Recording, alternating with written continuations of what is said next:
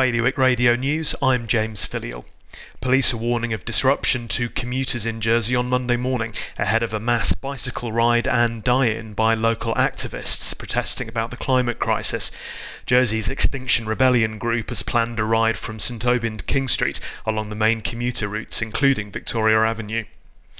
Guernsey's deputies have blocked plans to ban glyphosate, a potentially harmful chemical used in herbicides including Roundup. A requête was put forward by seven deputies at yesterday's States meeting, calling for the Committee for Employment and Social Security to ban the use of the chemical by March next year.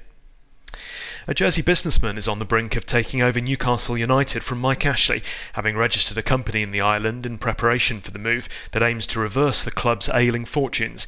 Former Manchester United and Chelsea CEO Peter Kenyon, who bought Trinity Mansion Oaklands for four and a half million in 2011, has teamed up with US billionaire Joseph DaGrosa and GACP Sports, which owns French club Bordeaux, in a consortium that has put forward a 300 million pound package and a documentary focusing on male mental health produced by Guernseyman has won a Film Industry Award.